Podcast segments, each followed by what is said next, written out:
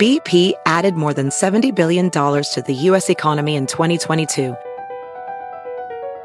Investments like acquiring America's largest biogas producer, Archaea Energy, and starting up new infrastructure in the Gulf of Mexico. It's and, not or. See what doing both means for energy nationwide at bp.com slash investing in America. Ophthalmologist Dr. Strauss has seen firsthand how the metaverse is helping surgeons practice the procedures to treat cataracts.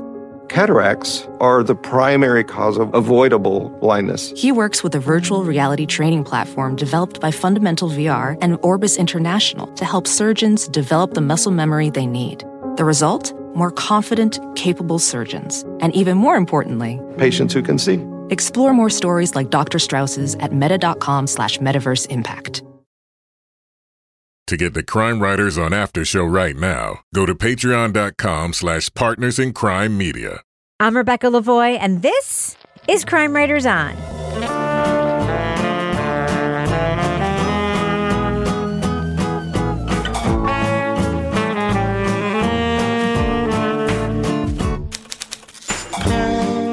Crime Writers On is the original true crime review podcast that digs into true crime, pop culture, other podcasts.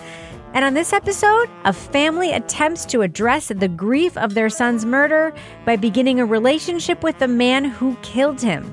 We'll discuss the letter from KSL Podcasts and Lemonada. Joining me to get that done and more is true crime author, TV journalist, and host of the These Are Their Stories podcast, my husband and love of my life, Kevin Flynn. Hello, Kevin. Hello, Rebecca. Also with us is private investigator, certified pet detective, resident cat lady, author of Dead on Deadline, and the soon to be released Final Curtain, Laura Bricker. Hello, Laura. Hello, yeah, the first printing just arrived mm. uh, Hmm. for the final curtain. So those Crime Writers on listeners who did the pre-orders will be getting that in the mail very soon. I am one of them. Will Well- mine be signed, Laura? of course, and you might even get a cat stamp, Rebecca. Laura, are you going to have a public book reading, book launch party? Yes, I have two upcoming events. On October 1st, Saturday, the actual release day, I'm doing an informal pop up at Water Street Bookstore Hmm. in the afternoon. And there will be on October 12th, which is a Wednesday, a big book party at the Word Barn Ticketed. in Exeter. You gotta Ticketed. buy tickets. I bought me some tickets. hmm You got to buy tickets because we need to know the word ca- the word count. We need to know the word count at the Word Barn if you're going to come over there. And uh, yeah, there should be lots of opportunities. So hoping to see some people there. By the way, the fun thing about the Word Barn is they also sell beer. They sell beer and wine and i might be bringing some fancy champagne because it does relate to the opening scene in this book Nice, nice. If I if I were to bring like Someone killed with a cork?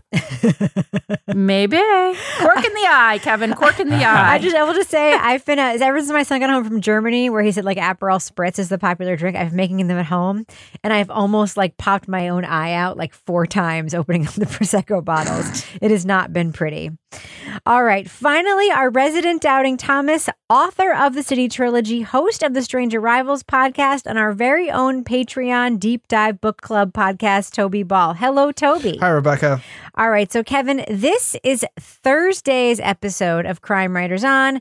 What is happening on Monday's show? Well, on Monday, we're going to be talking about the new podcast from Leah Sottile. It's called Burn Wild. Wow. I'm looking forward to that one.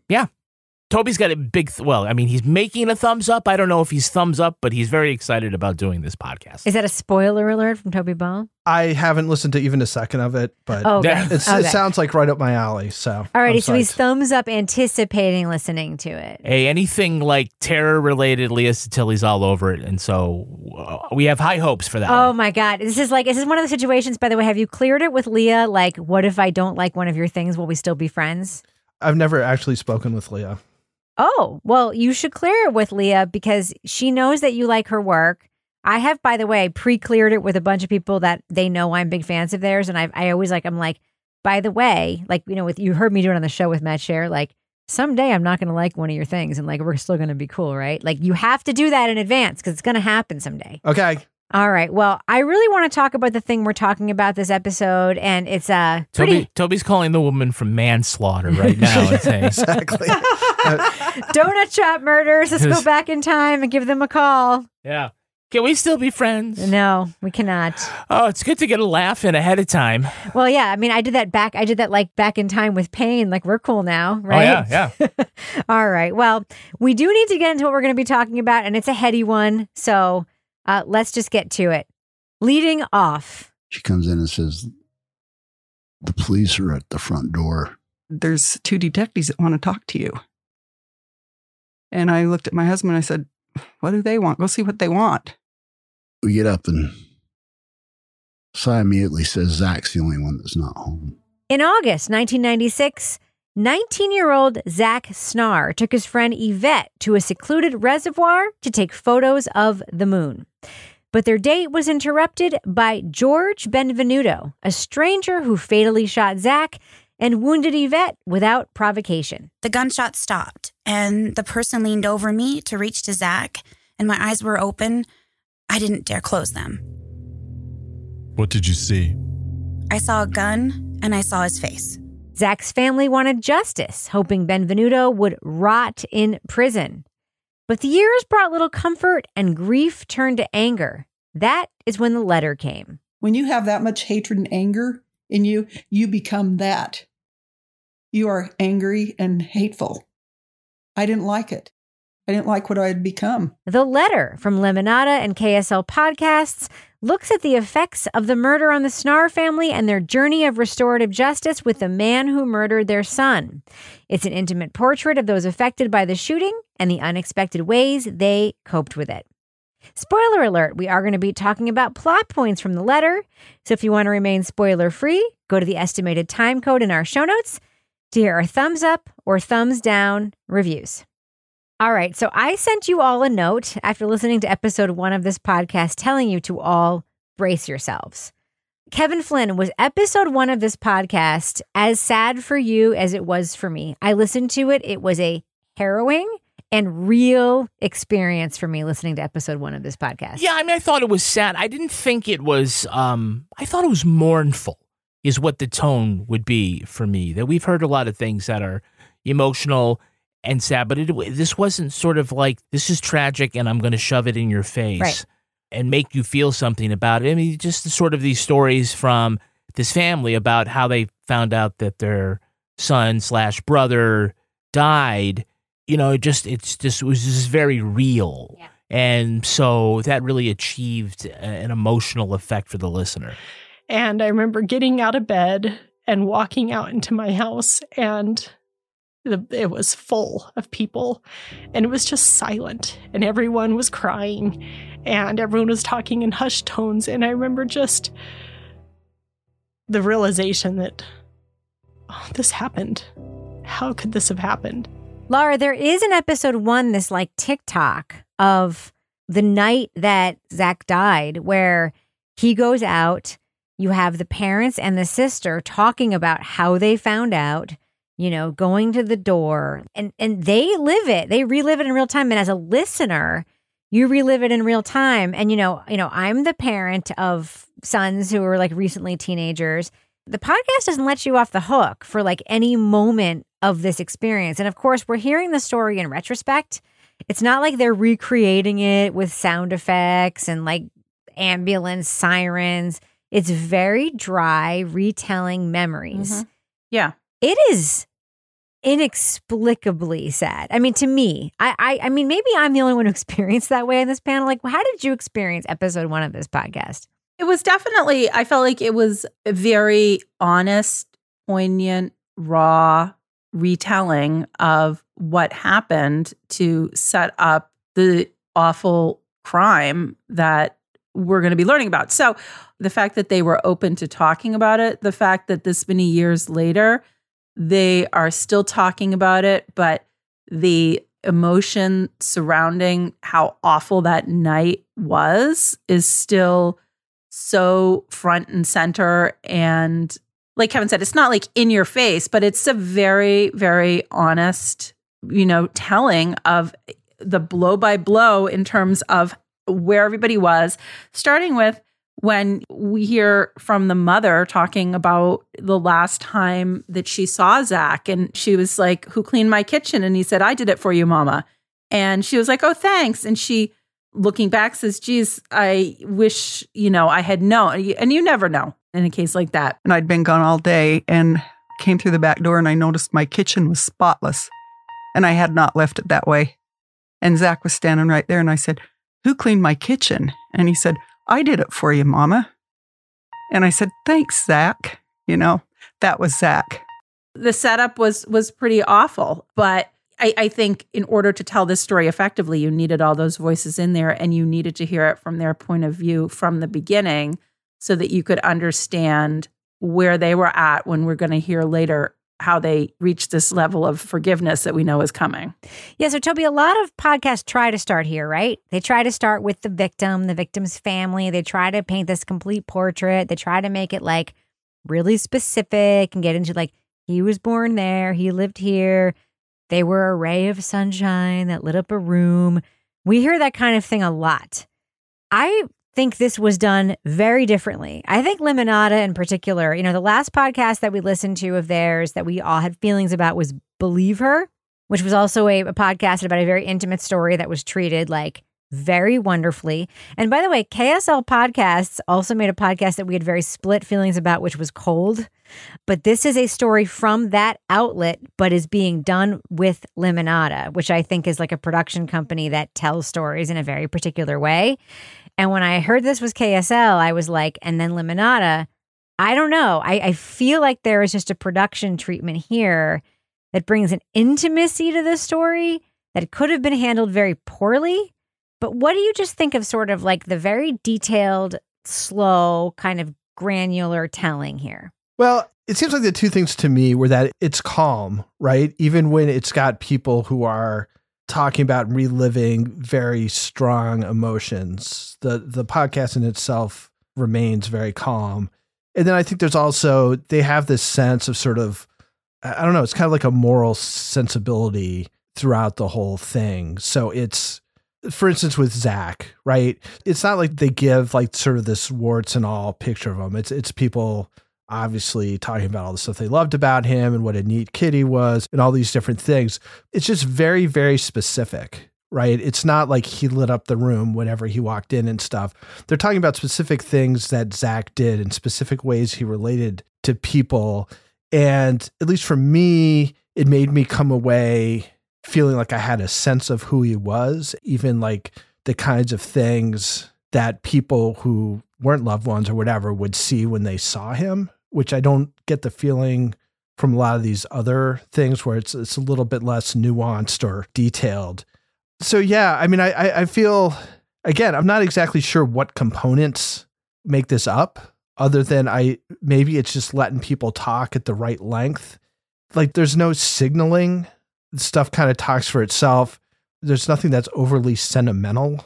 They don't play sad music in the background or between things. It's just kind of like this is the story. The people who are telling it are able to express their feelings at that time, their emotional states at that time, their desires for what was going to happen next at that time in a way that seems very honest and at least for me it seemed compelling and sort of understandable even if I didn't necessarily agree with everything it's like okay my understanding of this person from other stuff in this podcast makes this seem honest. It makes sense.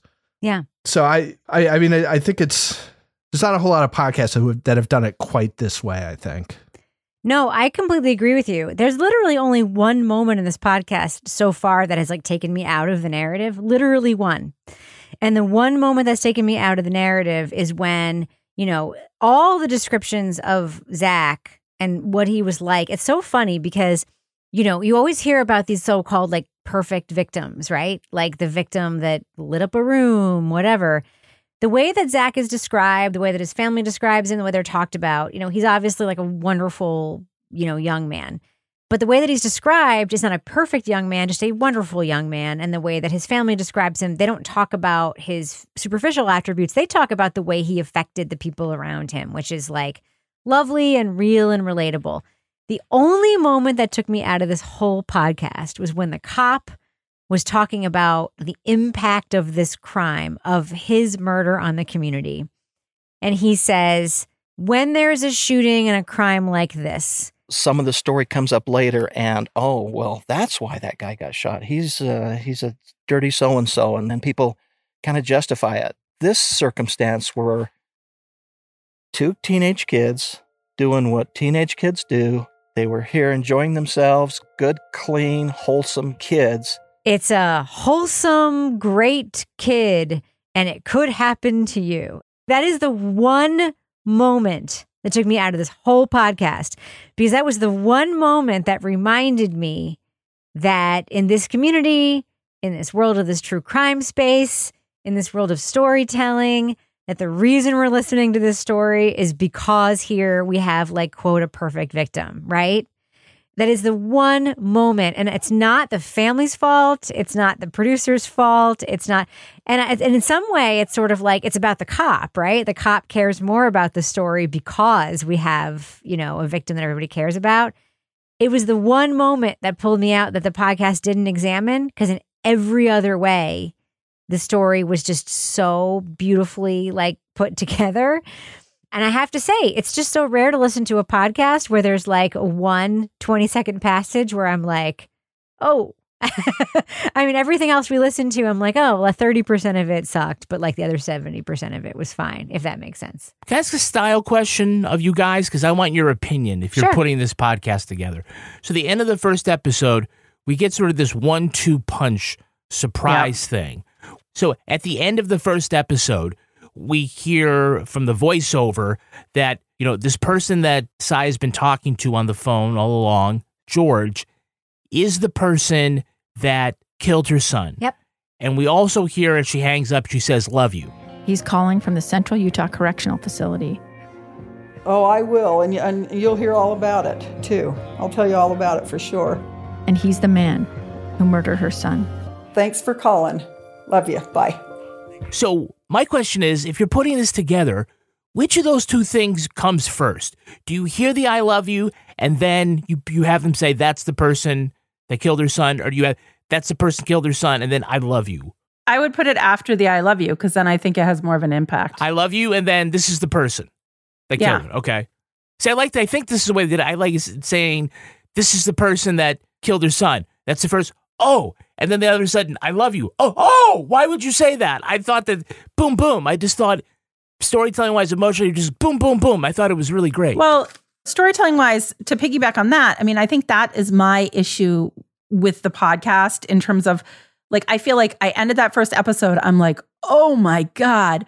But now I've gone through three more episodes. We haven't gotten back to that. And to me, I feel like that's sort of what this podcast is build. It's called the letter. And Waiting I for the want- letter. Yeah. I'm waiting for the letter. And I guess I'm just wondering like, I understand that we have to have the background, we have to have the setup, we have to understand just how horrific and traumatizing this was for everybody involved that was family members for Yvette, who's the girl who survives and everything. But at the same time, I guess personally, I just wanted to hear more about this letter and about this relationship because if that's the gist of the podcast, I don't want to have to wait for episodes to get to that. I don't know if it would be as cathartic if you haven't mm. had this huge lead up to it. Yeah. I mean, I think the fact that you tease that this is going to happen, like, kind of puts you in the mind of like, while you're listening to everything else, you're like, whoa, this is going to at some point do a U turn for somebody, right? Is it the entire family embraces George, or is it just the mom? I I, I- I wasn't quite clear on that. It sounded, But we'll have to find out. it sounded like that it had caused some turmoil in the family. So I wonder if she jumped in and the others didn't. But anyway, I, I kind of thought of it as if you put the letter a whole lot earlier, like I don't think it has the same impact as just hearing sort of the devastation to these two families.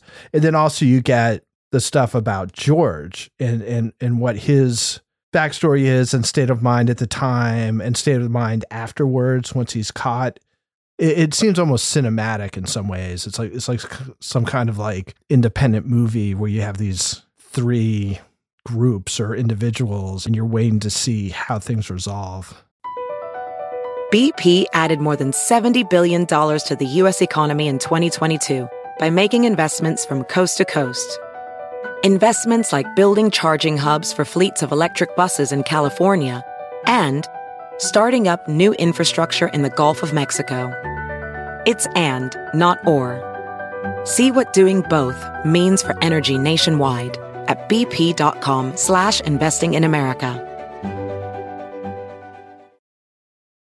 Ophthalmologist Dr. Strauss has seen firsthand how the metaverse is helping surgeons practice the procedures to treat cataracts. Cataracts are the primary cause of avoidable blindness. He works with a virtual reality training platform developed by Fundamental VR and Orbis International to help surgeons develop the muscle memory they need. The result? More confident, capable surgeons. And even more importantly, Patients who can see. explore more stories like Dr. Strauss's at meta.com slash metaverse impact. Hello, America. It's Ted from Consumer Cellular, the guy in the orange sweater, and this is your wake up call. If you don't have Consumer Cellular yet, now is the perfect time to switch and save. For a limited time, new customers can get wireless service for as low as $15 a month for your first year. Yep, the same exact nationwide coverage as the leading carriers for $15 a month for an entire year. What are you waiting for? Call 1 888 freedom or visit consumercellular.com and use code radio15. See consumercellular.com slash first year 15 for promotional details. All right, so Kevin, here we are in the business section. What do we have going on in our Patreon right now, Kevin? Well, we're all preparing for the next live taping of the Deep Dive, Toby Ball's Deep Dive Book Club podcast. Oh, no. Now, the last episode uh, came out recently. It was When the Moon Turns to Blood. And now Toby is preparing for a moderately good panel of guests talking about Tall Man. The. No, I believe it's just Tall Man, right, Toby? I think it's the tall man in Australia, but just Oh. tall man here in the United States. Oh, that's going to be like five minutes of discussion right there. I don't know. Yeah, that's there's a lot of implications. Uh, yeah, it's going to be uh, Elon Green who wrote Last Call. Yep, which was uh, a great book that we actually reviewed maybe less than a year ago on the deep dive. Also, Maggie Rar of uh, Carrie Low Versus, One of the best. Um, and then uh, my my true life partner in crime, Rebecca Lavoie. Yes. So it's going to be a fun panel. The book is really good. I recommend it. Just as I guess that's a spoiler alert. I have but, to um, finish it. And members of Yeah. Crime Writers on Nation on Patreon can watch the live taping and take part. And when is that recording? So yeah, we're taping on October 10th, and it's going to be at a at a different time than usual. It's going to be 11 a.m. Eastern Standard Time. Hmm. So maybe people in faraway time zones who haven't been able to watch the deep dive might get a chance this time because we're doing it much earlier. Yes, on my lunch hour. It's going to be amazing. Yeah. Awesome. Thanks, Toby. Uh, you can listen to that and about 300 other exclusive podcasts. Go to patreon.com slash partners in crime media for more on that. I want to tell you about a live show that we are doing next month. It's uh, These Are the Stories, the Law and Order podcast, live on stage November 11th at the Bank of New Hampshire stage in New Hampshire. So if you're in New Hampshire adjacent, Concord. yeah, come join us there. We have a new episode of the These Are the Stories podcast that came out yesterday. And uh, Rebecca, this is the one in which Green and Lupo investigate the shooting over a, a pair of pants in a $20 million lawsuit. Yes. And lastly, I want to remind everybody and thank everybody in advance for supporting me for a walk a mile in their shoes. This is the annual fundraiser that I do here in Concord, New Hampshire, where I strap on a pair of high heeled shoes and I walk a mile to a mile. It's not really a, it's an asterisk a mile. It's down the street and back. My ankles could never do a mile. We did a mile one time through a park, you know, over dirt, and that was a mistake for Hmm. those of us who have never really worn high heel shoes before, Hmm. and they just they just spike in You the mean dirt. babies. You mean babies. Yes, You babies. babies. We were babies, but we are raising awareness, and we're going to do that again. All the money raised benefits the Crisis Center of Central New Hampshire, and everybody that uh, donates and you know sponsors my walk. I'm going to give you a shout out on a future episode of Crime Writers On. Just go to crimewriterson.com, and at the top of the page, there's a link. And so, thank you in advance. Wow, there's a lot going on in this business section. Kevin, before we end it, do we have any Patreon patron saints of the week this week? Our Patreon patron saints are Victoria Sinton and Julia Garcia. Bless you. Bless you guys. And Julia, thank you. along with uh, former uh, Patreon patron saint of the week Jennifer Ruth, they got together recently Yes. for a meetup in uh, in Maine, and apparently one of you jokers gave them my cell phone number, Mm. and they texted me and they sent photos, and It you was know- probably me. Was it you? I was like, it was wasn't La- me. Wasn't Laura? Wasn't, okay. Wasn't was me. I didn't do me. All right. anything. I was off throwing axes when that happened. I happened. probably, you know, someone probably texted me and I was on the couch and they were like, we're doing whatever. And I may have been like, just text Kevin, here his number. I may have done that. Yeah, that sounds like something you would do. It is. I 100% did that. I'm just, I'm confessing to you right now that I did in fact do that. Okay. But uh, Victoria, Julia, and Jennifer, bless you. Bless you guys. Thank you for supporting us on Patreon. Thanks to everyone who supports us there. And thanks to those who don't for enduring the business section and for listening to this stupid podcast. We love you so much and we really appreciate it. And Kevin, does thus end the business section? Thus ends the business section. I'm going to go ahead and fade that music out right now.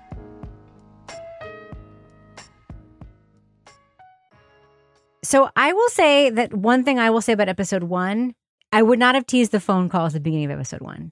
The whole idea that this is going to be about restorative justice. Well, no, because the phone call teaser, like I knew that. I mean, it was very obvious that she was talking to the killer. Because who else would she have been talking to at the beginning of episode one? I mean, I wouldn't have teased it only because it's at the end of episode one, and that's enough. And by the way, this is a quibble, right? But like episode one, I cannot stress this enough. And I just want to tell listeners who've not listened to this podcast prepare yourself. This is not grief porn. It's not. And I hate grief porn more than anything. I don't hate anything more than what's that show that we watched that took place in Hoboken where was there a murder case and a drunk prosecutor and a sad family and all we could do was describe it as like grief porn, grief porn, grief porn. The, do you guys the remember that? TV show was it like Yeah. 47 seconds or yes, something like that? Yes, yeah. yes, yes. I hate grief porn more than anything, where you're just like wallowing in sadness. This is not that.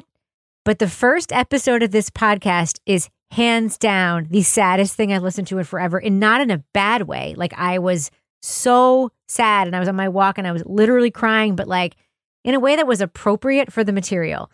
That being said, because they tipped their hand in the first few seconds of the episode, I knew that like everything's going to be okay in some way later. I actually felt like I didn't want to know that because I really wanted to understand where the family was before. You know what I mean? Well, I think you just guessed that. I don't think I it was. didn't guess I don't think it. it, it wasn't a giveaway. And it was very obvious. I felt pretty clear that that's what that was. Oh, you did? Yeah. All right. Uh, Who else would she be talking to? It's not Uncle Who else? George, you know, Uncle George who used to be a vaccine denier and is now getting a shot. I mean, it's I, I didn't we know had- who well, else we it hadn't even be. gotten to the son was dead yet, so I don't know why. You know. It's in the episode description. well, oh, you're re- that's extra textual. it's not extra textual if you hit play on a podcast. Your episode description oh, is literally Move right along. there. All right. Well, can we please talk about the Yvette episode? Because yes, obviously Yvette is Zach's friend that he took out on their first date. They had been friends for a long time. And by the way, what I do love about this podcast is family is Mormon, but they just like that's extra textual. Not important. It's just a background fact of the story. Of course, it takes place in Salt Lake City. I'm like, this family is definitely Mormon, but that's extra textual. But sort of the sweetness of their relationship that they grew up together, that like she had been away, then she came back, and they went on this first date. And their first date was literally he was teaching her how to photograph the moon. The earnestness of it is ridiculous.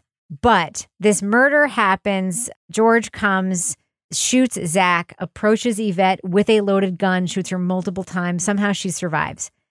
The harrowing nature of Yvette's climb up this hill is explored in detail in this podcast. Laura Bricker, what do you think of the root talk here of the reporters and the cops? Re exploration of Yvette's survival story. This to me was the episode that hit me harder than the first episode because, you know, we hear her initially setting up what happened and then I believe we have like an actor maybe reading a past statement that she had done because she said she doesn't want to relive it one more time.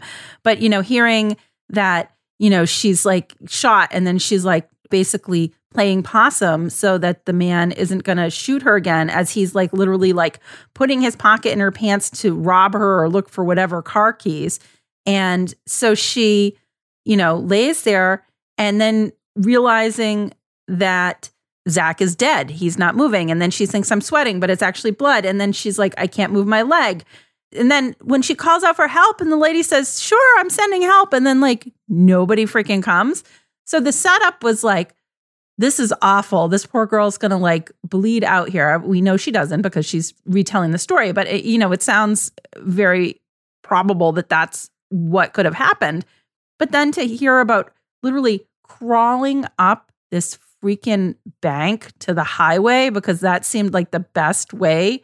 And then when we hear the current people going to look at that and looking at the grade there and looking at how steep and looking at the terrain, I mean, that's pretty amazing that she managed. I mean, like you hear survival stories all the time, but that was really on a different level to me because she's not like some military person pulling like she's a teenage girl Yeah. who She's not literally a Navy SEAL. yeah like she like literally pulls herself up this freaking bank to get to it, With that- one that working whole- leg, right?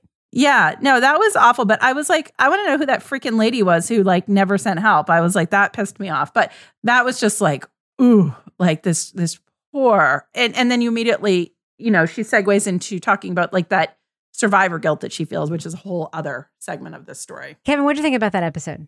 Yeah, I mean, root talk sometimes is performative. Uh, there are some cases, though, where not only is it important to give you that sense of setting and obstacle, but here it like really demonstrates the amazing journey that she took to get herself to safety. Because it's a situation where you have, you know, she's wounded and you have three people who are not in the light of day, uh, you know, making their way you know, with each other through the the scraggly brush and up the roads and all that other stuff. I, I think just sort of her whole, not only at the time, you know, the great courage that she demonstrated, but still her ability to talk about what she can talk about today, I thought was very moving. What do you think about the fact that she said she wouldn't describe the crime again? I mean, that you made made sense, perfect sense, right? Yeah, yeah. I mean, it's like I said, it's the worst thing that happened to her in her life. And I think they made good use. uh, Again, I think it's one of those times where it's the exception to the rule, where it makes a lot of sense to have an actor step in and take some transcribed statement and you know play it out because you know it is better in this case it has more punch than just having the host read it and you know it's understandable why she wouldn't want to relive it herself You know why that was so great? Was they had her on tape saying, I've done this before and like it has been bad for me when I've done it before. So that's why I'm not going to do it again. The fact that they included that instead of having the host say she doesn't want to do it again, so we're just going to have recreated. The fact that they included her explaining why she didn't want to do it, I've never heard that in a podcast before, ever. When they've had recreations of someone who didn't want to do something, like I've never heard the person saying why they didn't want to do it on any documentary, on any podcast. I've never heard that before. And that was like a great moment in true crime for me. I was like, that is incredible. And like that for me is going to be like put a pin in it. I'll be thinking about that for a long time. Toby, you actually mentioned a person in this podcast that I have been thinking about a lot too, which is Zach's sister, who is a central voice here, who is really affected, obviously, by Zach's death. Um, what do you think about her? Because she's obviously like a central character here. Zach has more than her as a sibling, obviously, but it's not quite clear yet what her relationship is with George. It's not quite clear yet what anyone else's relationship with George except for Zach's mom. And are you curious about the entire family's situation here as I am? Yeah, I think, you know, both Zach's father, but I think particularly his sister, you know, at least, I mean, for the sister, it seems like things are still very raw. They spend a lot of time talking about what their feelings were at the time and how angry they were at the time. And sometimes Zach's father kind of distances himself a little bit from at least the actions he took at the time. Like when he goes up and is, you know, talking trash to uh, George's mom in the courtroom and just goes and sits behind her and just starts haranguing her. The sister, you know, she still seems quite angry now. And again, I think it's interesting in the way that they handle her voice in a way that's not sensationalized or she doesn't seem to be inappropriate in her emotions that it's just it's just presented very matter of factly and you understand that this is still it's very understandable, but I guess you don't hear a whole lot of people speaking with this much anger on podcasts without something to kind of either soften the blow or increase the anger. It's just kind of let out there. It's a big juxtaposition between that and then the mom saying love you to George. Yeah. And to me, yeah, I mean it's one of the you know, I don't know if it's one of the most interesting things about this, but there is like when I was listening to it, I'm like, hmm, like I wonder how the mom's reconciliation goes over. Yeah. Because it doesn't, there's no indication from her to the point that we've been listening that she is ready to forgive him. Yeah. Well, we did hear that the parents went to George's cousin's wedding. That's the only tip we've gotten, right? I That don't there's even more than that. just the mom. Yeah. Like she says, we went to your cousin's. Oh, that's right. That's right. Yeah, that's right. Yeah, yeah, and then we went to get an invitation. Yeah, and I just I feel like, um, but I also feel like the mom like is so hungry for like something. I mean, I don't know. There's just something that's so about it, but also like there is a conversation there with the lawyer, with his lawyer, about his desire to die. He didn't commit this murder because he was dying to kill somebody. He committed this murder because he wanted to die. And there was something so profoundly sad about that.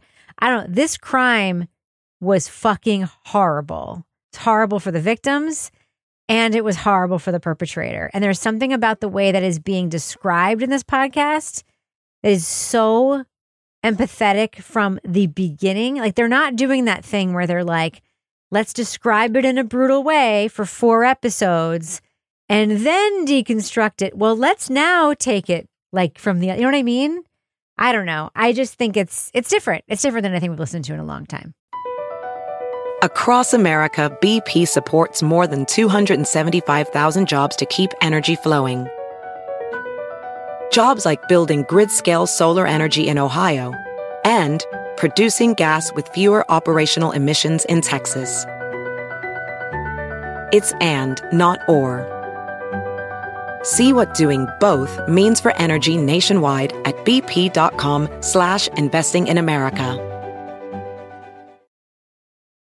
Ophthalmologist Dr. Strauss has seen firsthand how the metaverse is helping surgeons practice the procedures to treat cataracts.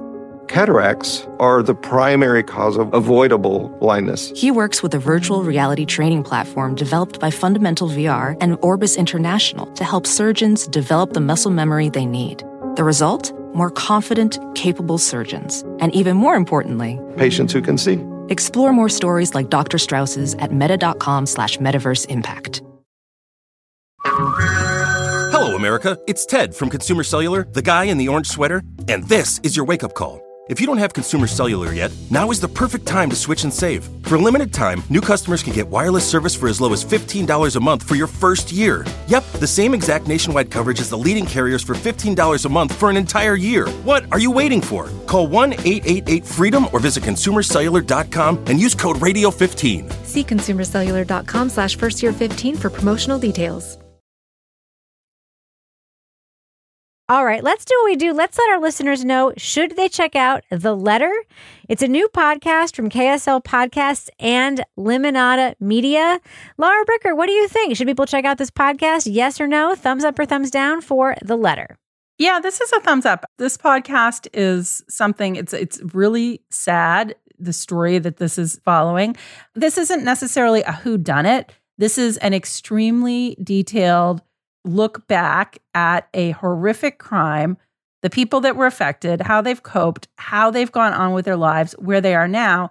We know there's there's a quick arrest in this case, which sets up the idea this is a different type of story that they're going to be telling and it's something where everybody that is involved in this is so far the voices they have are people that are the people you want to hear from and they are all being extremely forthcoming and candid with their recollections so it's definitely really interesting. I'm i'm going to be curious to see where it goes because i know what i want to hear about next. So i will be eagerly waiting to see if that in fact happens. Toby ball. Yeah, I feel like this podcast is unique in some ways. There's no sensationalism in this at all uh, that I can recall. Like if you looked at it, if you read it, it would seem very matter of fact, but the voices of the people that you're hearing I, I guess just carry so much of the sort of emotional aspect of the story. And the emotional pitch of it is really again it's pretty unique. It's a very difficult thing to pull off the way they've done it. And to have something that's this sort of stripped down and still very very compelling. I'm a big thumbs up. It's not again i'm not sure exactly what i would compare it to. I mean it's got some of the same stuff that i think connie walker does really well as far as being sort of emotionally resonant. And again the Lemonada believe her again had some of that. I, I would say there are similarities and there are differences between those two. This is a very calm thoughtful but also very powerful podcast so i yeah it's it's a big thumbs up from me Kevin Flynn. Yeah, I'm going thumbs up. It's a uh, it's a very moving look at restorative justice. You know where we are in the uh, season right now. We're just getting to the beginning of the aftermath. We'll say, you know, now that the formal process is over and everybody is left to kind of deal with the fallout. That that's where we are. But you know, the tease has been there for why we should continue listening. And as I'm trying to dance around without any spoilers, as you already know, there ends up being some kind of relationship formed between the victim's family and the perpetrator. I'm And now- assuming because of a letter. Probably because of a letter. yeah, I think it's just it, it really has me hooked because now I want to know how this relationship formed and what everybody gets out of it. So uh, this is not the kind of story that we hear an awful lot. So uh, thumbs up. Yeah, this podcast is very, very special. I'm giving it a thumbs up.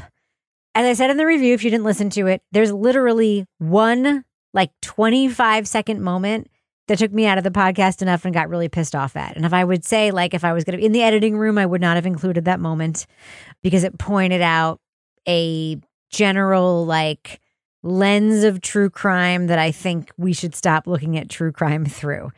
That being said, this podcast is special. It's well done, it's well paced. I think that we need to look at more stories where families who are in the wake of tragedy need to be examining that. And I mean, I would love to see more stories like this that aren't happening, like in predominantly white privileged communities, but this is a place to start. And the fact that KSL, uh, who made a podcast Cold, which I did not like, which I know is a very popular podcast, is now partnering with Lemonada, which can do excellent work, as we saw with Believe Her, and make something like this. I'm like, this podcast is special and it's a great place to like begin listening to a story like this. So yeah, I'm definitely going to keep listening to this podcast, even though we're not going to be reviewing it anymore. And that says a lot because I don't typically do that. So big thumbs up for me for the letter. And I'm going to tweet about it and tell people to listen to it. And that's not something that I typically do unless something is really special. So that's where I land on that. All right, that's going to do it for us. But before we go, Laura Bricker, do we have a cat of the week this week?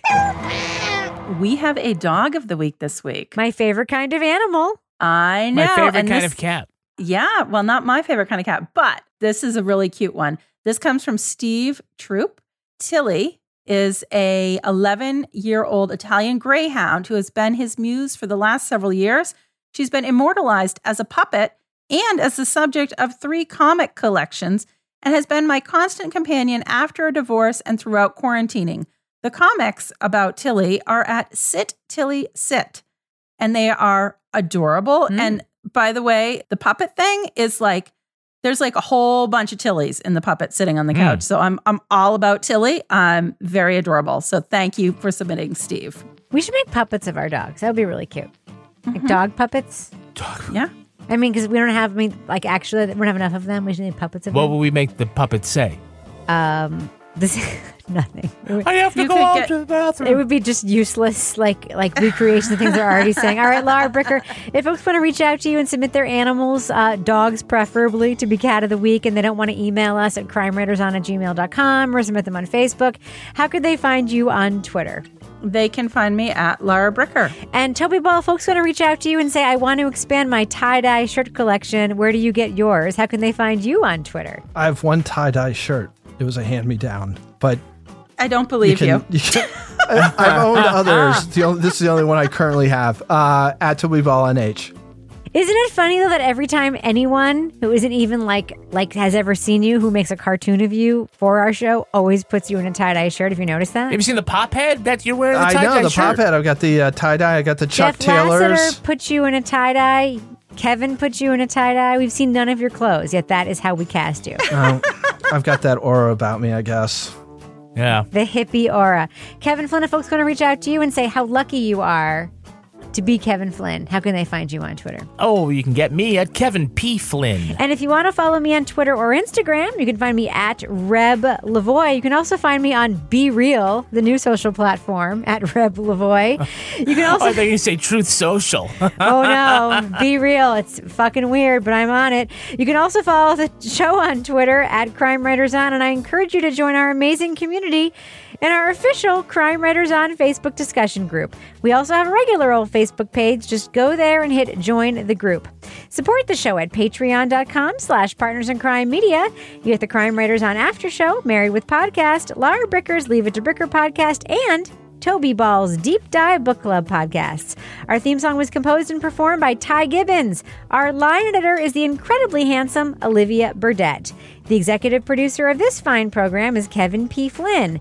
This show was recorded in the Yoga Loft above the Bodega in Bay St. Louis, Mississippi studio, otherwise known as Studio C, The Closet, in our New Hampshire basement where Kevin is about to break down and pack in a suitcase for our weekend in Columbus. See you at Obsessed Fest. On behalf of all the crime writers, thanks so much for listening. We will catch you Later. later.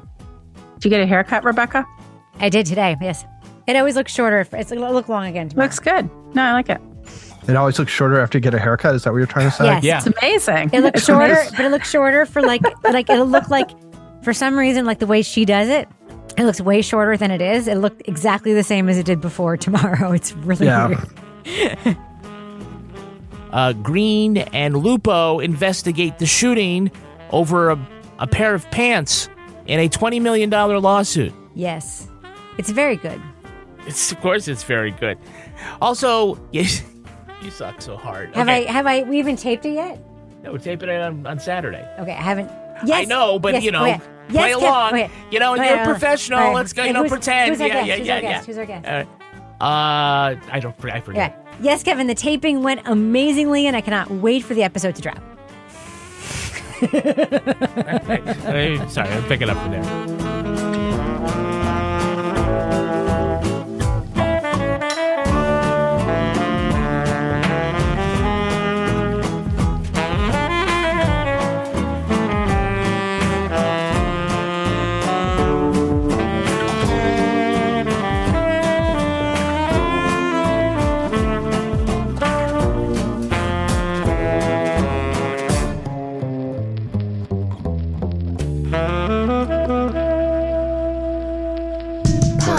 Crime Media.